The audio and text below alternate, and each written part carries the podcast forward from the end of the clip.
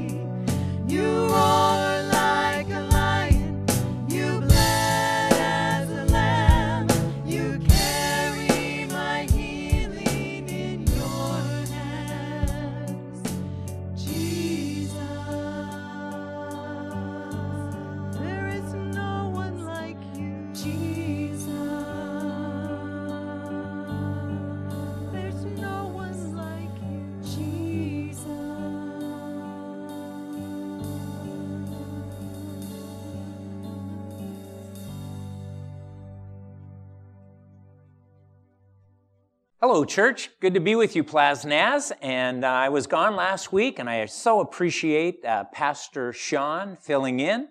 And we have been in this time uh, that we're looking at in the scriptures between Easter and Pentecost, a very special time in the church. And so we're going to be looking at John chapter 20 again today, and I invite you to get your Bibles and get those ready. But before we do, I would like to pray with you as our church family gathers in this way. It's important that, that we make sure that, that in this moment we are gathered by our spirits with our hearts before the Lord. So would you pray with me? Oh, Father, I just thank you for today, a chance to worship you, to celebrate this Lord's Day. And even though we are apart, we are together in you. Lord, I pray for our church and the people that we can touch. I especially want to lift up uh, Ruth and Jackie, and, and we think about Joy and, and several others, Lord, that have had some challenges in their life. And Lord, we just lift up all of those who've had challenges. I think about those who are ill and sick their families. I pray for wellness and wholeness. We pray for our nation today. We pray for our leaders, our president. We especially pray for those who are fighting this virus on the front lines as hospital workers and aid workers. And we just uh, pray for your protection upon them, for safety, for health. And Lord, I thank you for the scientists who are working so hard to find a cure. And Lord, I, I just pray that you would help them, give them wisdom, give them ideas, give them direction so that they may be successful. And Lord, I just pray for us as a people trying to help each other. You know, there's some good things that are coming through this time. And us caring more about each other than all the stuff around us and all the things that we're missing is really a good thing. Lord, make us your church, your people, the called out ones. And may we truly give you praise and honor, even in this time of trouble and problems and turmoil. Let there be joy. Thank you, Jesus. In your precious name we pray. Amen. So it is good to be with you today as we take a look at uh, John chapter 20 once again. We're in this time between Easter and Pentecost, and this is a time in the early church when there was struggle. There was struggle to believe. And you know, they'd been following Jesus and they, and they thought he was the Messiah, but he wasn't exactly what they thought. And, and then he died. And they're supposed to still put their faith in him? Well, during that time, Jesus appeared to over 500 people. And they did have faith. And it's, it's interesting because the scriptures tell us sometimes that they saw him and they believed, and yet they had doubts too. Pastor Sean last week talked about Thomas, and, and we'll, we'll talk about him a little bit today as well. But I want to challenge you today. Do you believe? And, and do you just believe because you've always been taught that? That that's been something that, that has been part of your life? But I want to just challenge you to really believe, to really put your faith in Jesus today. And what a good thing that is for us to do. Put our faith in Jesus when we're going through difficult times. We are in this together, but Jesus is with us. Do you believe it? I want you to know that um, I like evidence. I like proofs. Uh, I, I want to base my beliefs on facts. And, and sometimes the facts just aren't there. It's a challenge to believe. Well, when I was about 10 years old, I had a crisis of belief. I was, I was a young kid. I was going to the Greenwood Boys Club. Now they're Boys and Girls Clubs, which is really good, but in those days it was just the Greenwood Boys Club. And, and I was a part of different teams there. And in that day and age, you sold stuff in order to pay to be a part of that team. Well, it's the same today. But, but I, I sold stuff to play sports. We sold boxes of chocolate. We sold M&Ms. We, we sold candy bars. And, and I had to believe in the product to, to really sell it well. Well, I'd have to tell you, when I was a kid, you could get a candy bar for a nickel. And you could get a big candy bar for a dime. And, and so when we were selling stuff, uh, along all of a sudden comes these huge candy bars. Well, big for a candy bar. But we had to sell them for a dollar. And I just didn't believe that you could do that. Uh, there's just no way. That is a tough sell. And I didn't think that was going to work at all. Uh, you know, they were called world's finest candy bars. Do you see this, this picture on your screen today? Uh, I, I love this because this is obviously the late 50s because there's the housewife. Uh, I can't tell if she has pearls on, but there she is in her dress and, and she's smiling at the three children that are coming to her door offering, offering her candy bars. And uh, she's happy about it. This is world's finest chocolate. And uh, how could I sell a dollar candy bars, even if they were the world's finest, even if they were pretty big?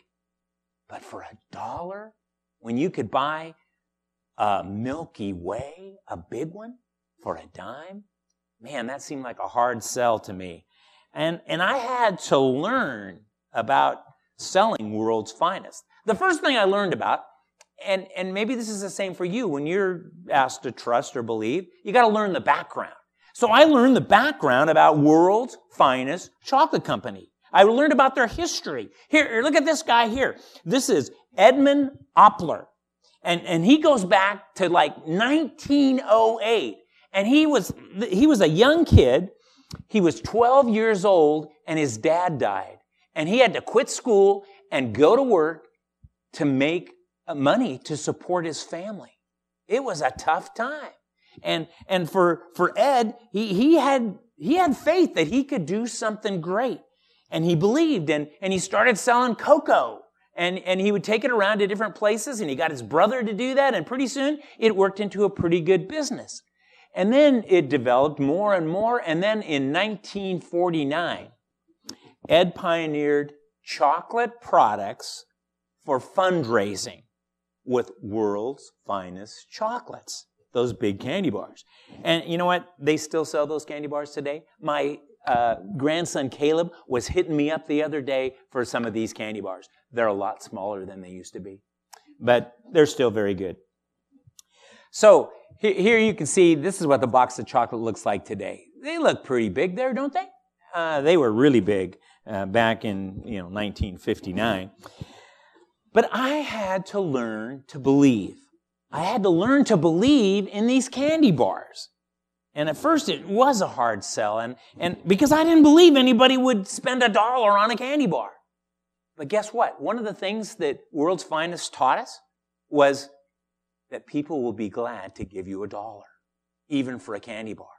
Because they're not just investing in the candy bar. They don't even really care about the candy bar.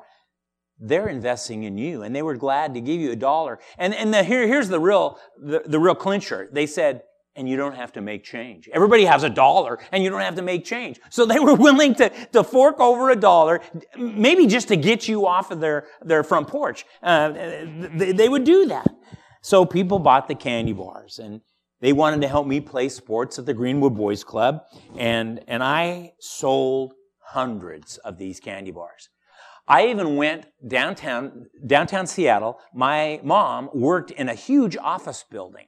And I mean, there, there was like 50 floors in this office building. And I would take my little box of chocolates and I would go down there and I would just go to every floor. And man, in the afternoon, those secretaries, they were ready for a candy bar. And, and they were just delightful to, and I, I sold hundreds of candy bars in, in my mom's office building. I, I was going back all the time and they're saying, you sold all those already? Yep, I did. Give me some more. Give me some more. And I and, and maybe they wanted to get rid of me, but they did. They bought those candy bars.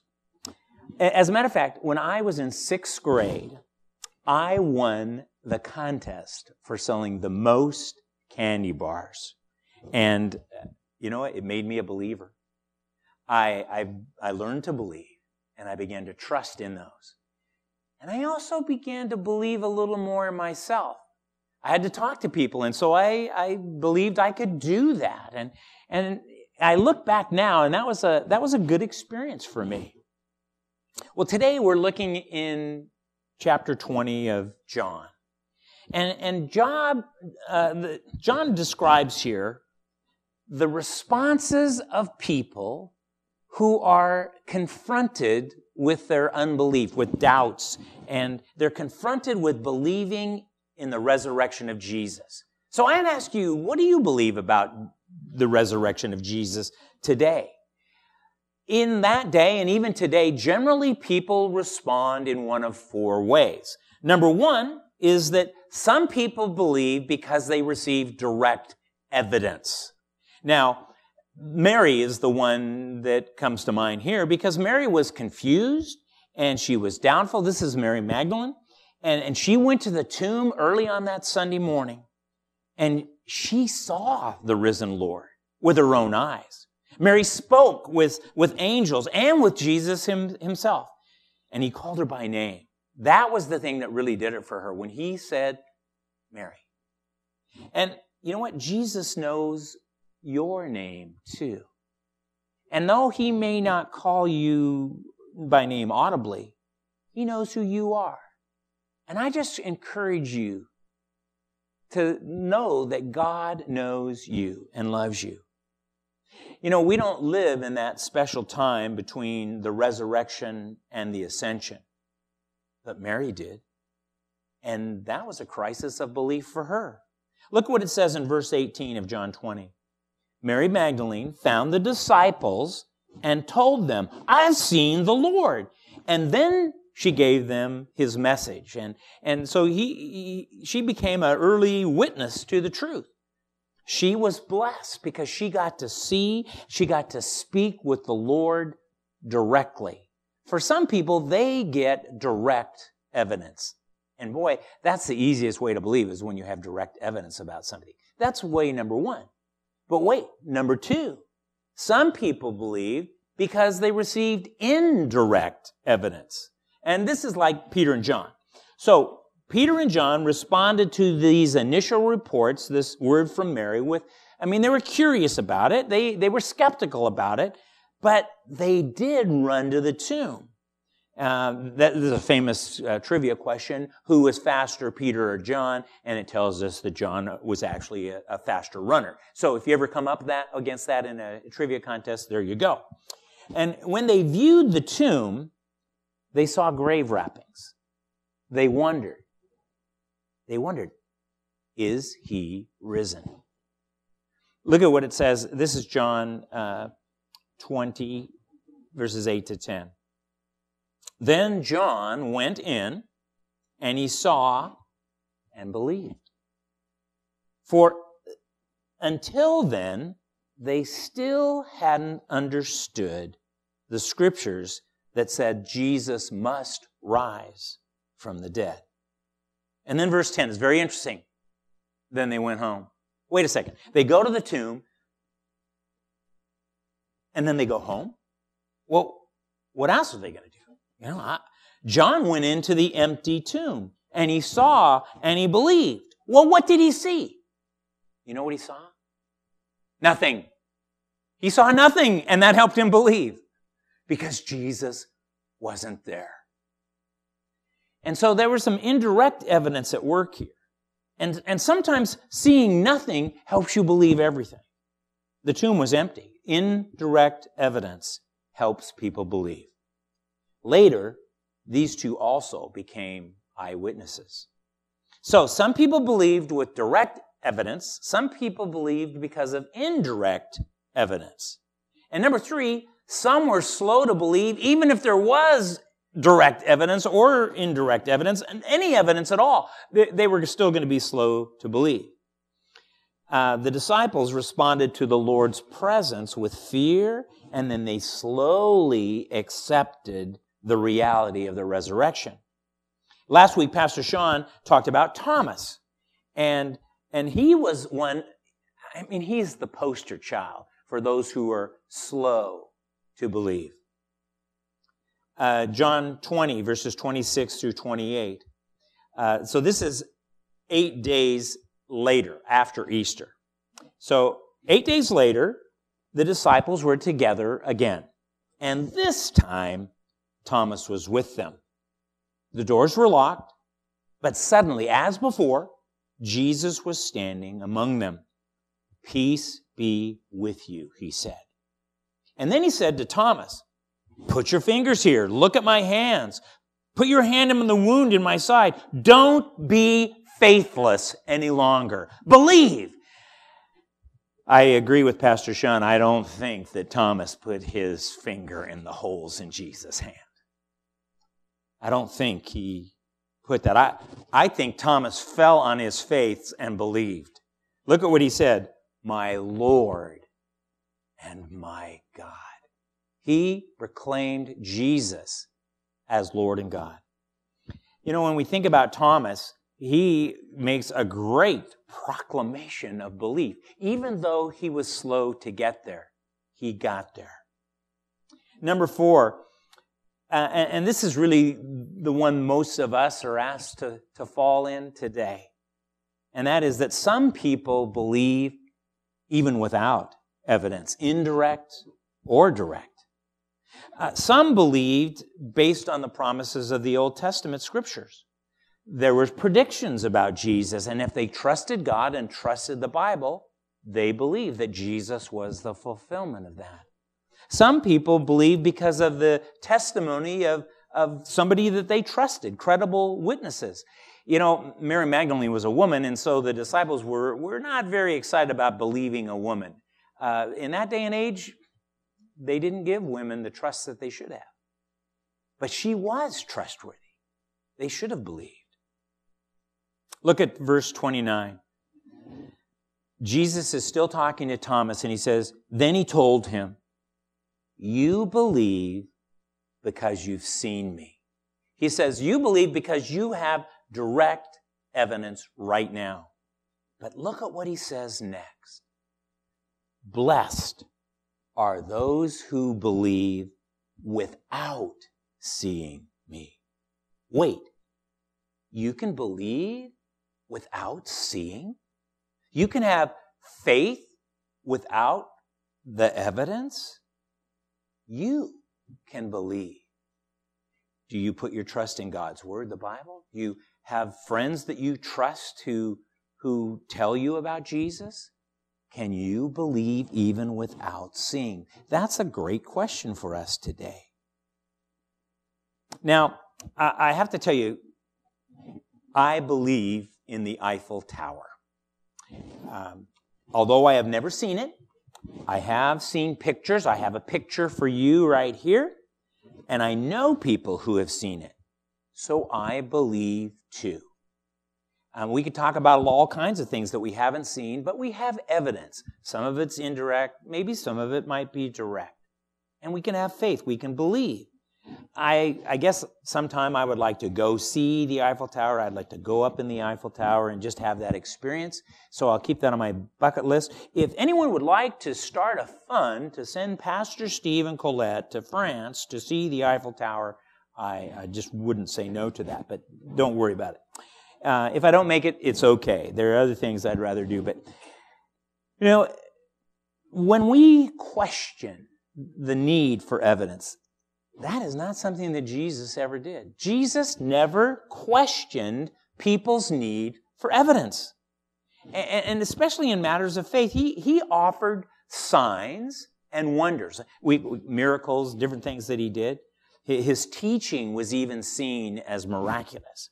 And this validated his identity and this authenticated his message because of what he did. But I want to tell you, he was very selective in his use of tangible evidence because he knew that no amount of, of evidence, no amount of proof is going to satisfy somebody who's really skeptical. During his public ministry, Jesus rarely used signs to convince people who had unwilling hearts. If people were not willing to believe in God and then trust in Him, there was really nothing that He could do that would make them believe. No amount of miracles are going to make somebody believe if they just refuse to believe. Maybe, maybe you've been there.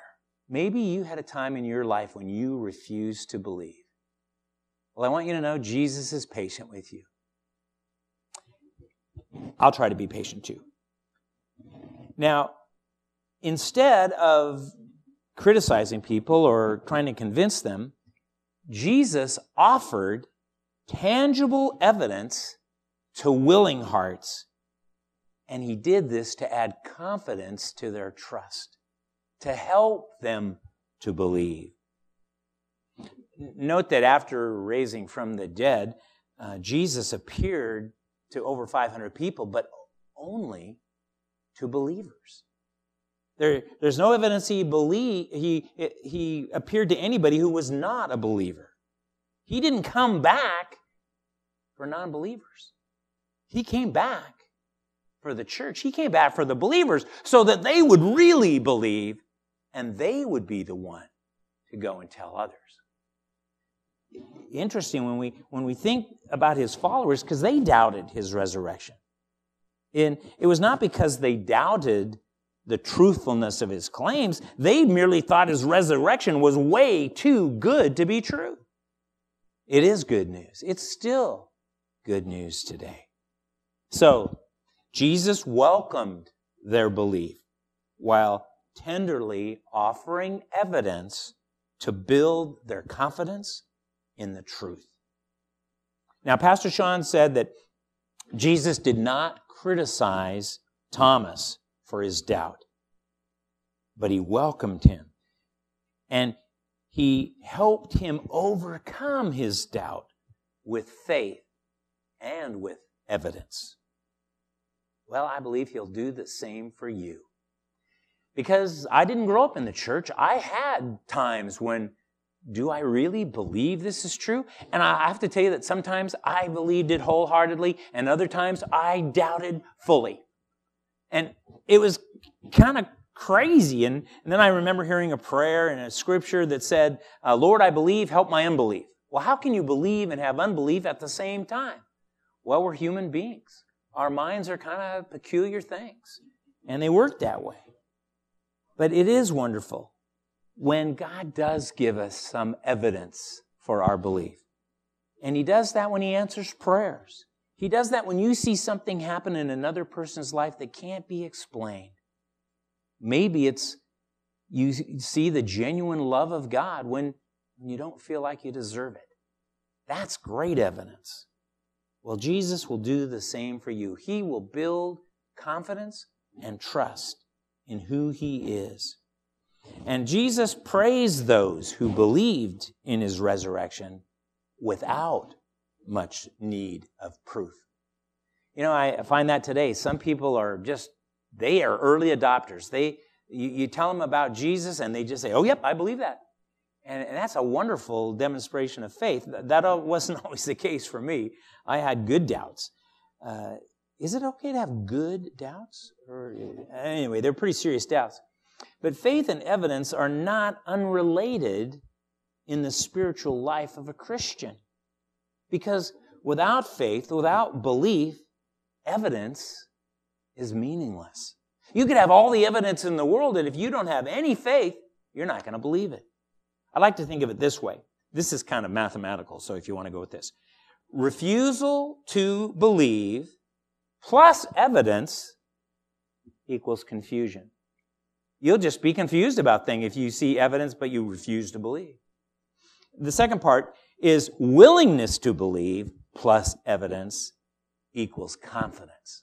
Now, if you have confusion about Jesus, you might need to go to him and say, Hey, I'm confused about you. I'm not even sure you exist. Help me. Help my unbelief to become real. I think that's a great prayer. It's an honest prayer. Because when you have willingness to believe, the evidence will come and you will have confidence. Now, whenever I encounter a skeptic, uh, someone who demands evidence before belief, I usually avoid having you know, offering any proof of anything. And I've wasted so much time. Uh, I've tried pointless debates, tried to help them understand. But, it, but if they refuse to believe, you can't talk them out of that. Instead, I think the best thing, and this worked for me, was to get to the real issue at hand. And the real issue is our sinfulness. Uh, the real issue is that we need a Savior. And if we can understand that we need a Savior, and then we can believe that Jesus is that Savior, boy, that's a road to belief right there. When a lost person comes to terms with his or her sinfulness, I mean, genuinely, genuinely so, belief is the next logical step. So I would encourage you, trust in God. That must come first. And then evidence can be helpful and your faith can grow. Ironically, they believe and then they find great comfort. They find great confidence in the historical fact of Christ's resurrection. May that be true for you. Do you believe? Do you have great faith in Jesus? I invite you to pray with me. Lord, I just thank you for all the ways that you dealt with people who were having a struggle with faith. And Lord, I, I just reach out to someone today who has faith issues. And Lord, I just pray that they would be honest about those, that they would question uh, people about you, that they would talk to trusted people who know you, and that you might encourage their faith. And Lord, right now, there's someone who could just begin right now to put their faith in you, to begin to trust you. And they don't have to have all the answers, but all they have to say is, Jesus, I believe you are the Savior, that you're the Lord, and I need you. I need salvation. I need to be saved from my sins. And I call on you, Jesus, right now. Save me now. May I be a child of God. Well, Jesus, I just thank you for all the patience and understanding you had with Thomas and Mary, Peter and John, and with us. May we believe in you and help our belief to grow and become a great faith. In Jesus' name. Amen. Ah, wow, what a great worship service. Thank you so much for joining us. We are so glad that you take the time and you uh, worship with us and we as we enter into God's throne room. Uh, what a great service. Before you, before you head off, let's have a, we'd like to fill you in on a couple announcements that we have going on.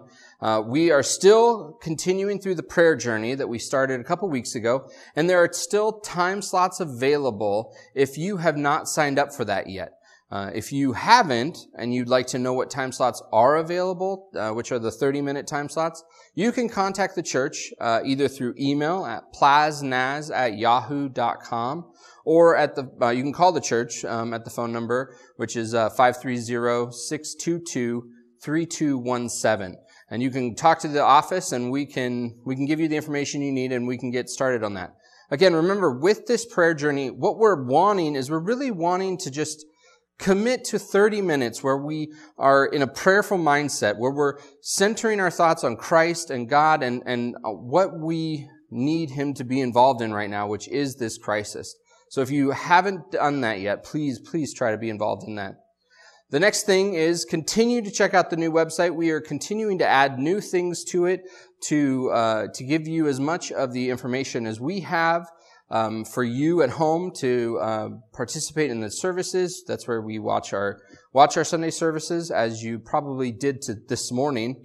Also, the new podcast has gone live. So if you're driving in your car and you're wanting to listen to a sermon, and we have sermons from way back all loaded on there, you can subscribe to the podcast and uh, you can listen to those as you're doing other things. So make sure to do that. Also, that is another great way to contact the church uh, through the contact page. You can use that to let us know prayer requests. Let us, if you're interested in, um, again, the prayer journey, you can use the website as another great means to do that. Uh, we are also so thankful for your faithfulness as you continue to be faithful in giving um, to the church in the different ways that we have available in this weird time where we can't be at the church. Um, whether you're mailing it in to the church uh, through the regular mail, or you're using a bill pay format, or um, you're using the website. Uh, we really do appreciate that. Thank you so very much. We also want to be there for you. We know that there's a lot going on right now with um, with different stores not having great access, and um, and a lot of people aren't. We're not supposed to leave house, right? And so with that, we want you to let us know if there's anything you need. Um, if you need toilet paper, if you need groceries, uh, please give us a con- uh, give us a call or email us, and we will try to help out as best we can. So if you um, are needing anything, please continue to contact the church um, office through the website, through the phone number, or through uh, the email. Those three are the best ways to do that. Again, we are so glad that you are with us today, and we we miss you. We hope that you're staying safe, and we'll see you next week.